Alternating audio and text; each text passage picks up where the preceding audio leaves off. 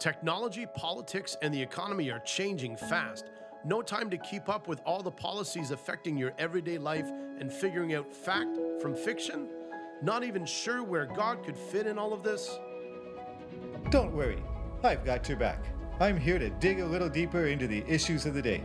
And most importantly, to show you the spiritual principles and solutions we can use to rise above it all victoriously for your family's success.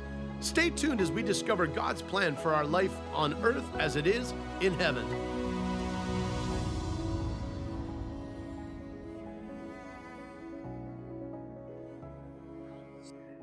You may have heard Canada is on fire in more ways than one. Year 2023 may turn out to be the worst fire year for Canada in the past 30 years. Many Canadian, even American cities are experiencing poor air quality and smoky haze from forest fires, particularly in northern Canada, northern BC in, in the west, and northern Quebec in the east. So you've probably heard about the, these forest fires just because of the particular weather patterns have pushed this haze and smog alerts down to uh, American cities. Instead of the clear Canadian air pushing the pollution out of American cities, it is the air currents are now pushing this smoke down into them, and they're all suffering from the Canadian fires, which has turned into the news report of this is proof of climate change is getting worse.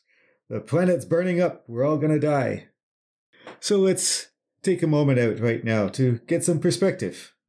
These fires across Canada have generated nearly 600 million tons of carbon dioxide, equivalent to 88% of the country's total greenhouse gas emissions from all sources in 2021. So much for Canada's carbon emissions targets for 2023. If all Canadians stop using their cars and heating their homes for the rest of the year, they're still going to exceed their carbon emissions targets. About 500 wildfires across the country have burned almost 8 million hectares. So is this good? Bad? Without swamping you with numbers, it's important to get some context on this. Through the 1960s, 70s, 80s, there were steady increases in the number of forest fires. It got up to not 500, but 12,000 fires, with almost 8 million hectares burnt. And it's been trending down ever since 1990. In 2020, the total burnt was one tenth of that. And the number of fires that become major have also decreased. Did you hear that last year? Or the year before? that it's so much better now. It's trending down. We're doing well. Of course not, because it doesn't fit the narrative. So, what is the narrative? We should be ashamed of what we have done to the planet. It's happened. We are powerful. Therefore, we must have done it. To me, this is similar type of thinking to a child thinking that he is responsible for his parents' divorce. He is the center of his world. This thing has happened, therefore it must be his fault. Of course, we as adults know that's not true, but that doesn't change how the child feels, how this child thinks, and how that shapes his reactions to the world around him, for as long as he continues to believe that lie. So, why is this happening this year? Why is 2023 such a bad forest fire season in Canada. And I'm using the terms bad and good guardedly, and I'll tell you why in a moment. But it's because this is how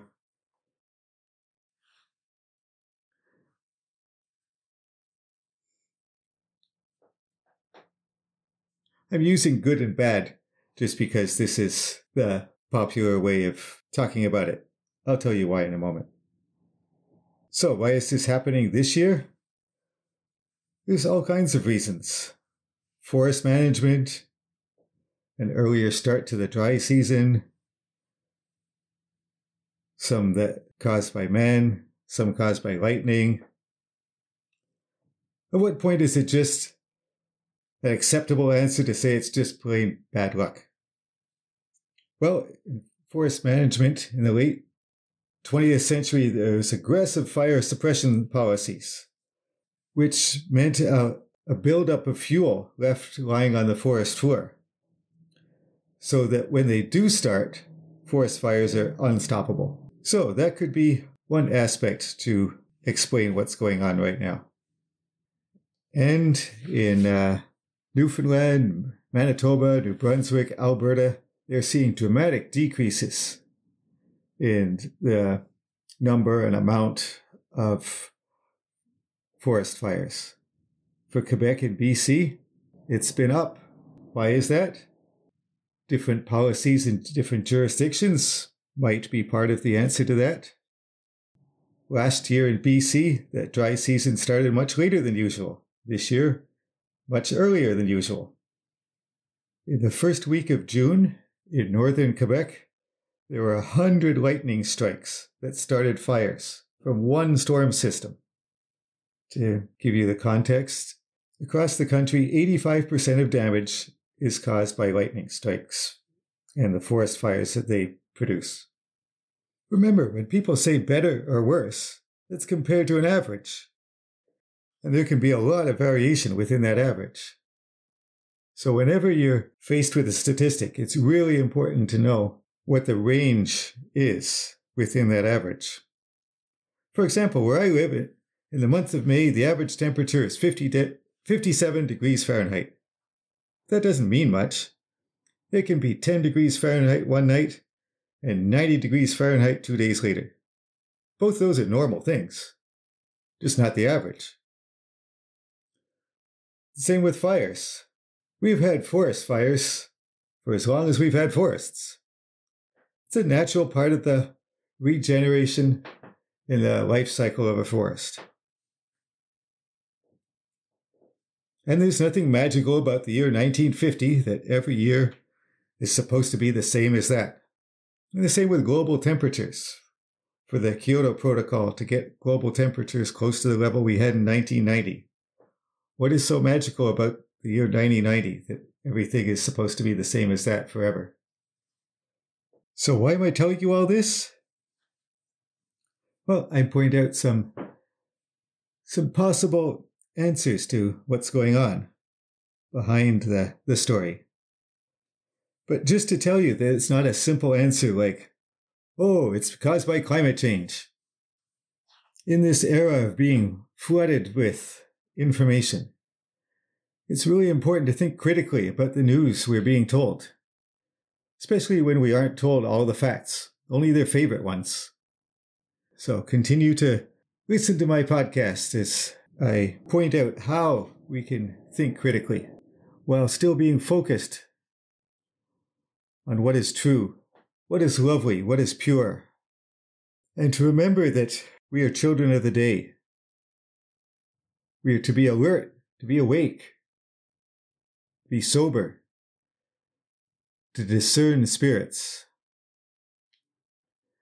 This is the secret power that we have as Christians, that we can be sober and alert, that we can discern spirits, and we can see the truth as the Spirit shines the light on for us. And it's up to us to keep our focus on the truth, not on the lies. Even the UN panel on climate change doesn't claim that there's a link between greenhouse gases and the probability of fires. There are regions in the world that have gotten drier, though, so that could play a part. Again, drier than what? The humidity level doesn't stay like that forever. And we who know the Bible know that there have always been periods of drought and floods. So it may help us to keep perspective. In an atmosphere where there's many sources trying to feed us fear, we need to feed on the truth. So keep your eyes open for the truth. We have a spirit of truth and love and power to overcome. And with this, we can overcome all obstacles and see the good in even things that look bad. If you are presenting your body as a living sacrifice and allowing Holy Spirit to transform your mind, congratulations. You are integrating your spirit, mind, and body, strengthening yourself to overcome evil with good. Please leave a rating for the show and hit subscribe to be notified of new fascinating topics I'll be discussing next on earth as it is in heaven. Until next time, may God bless you and make you a blessing to those around you.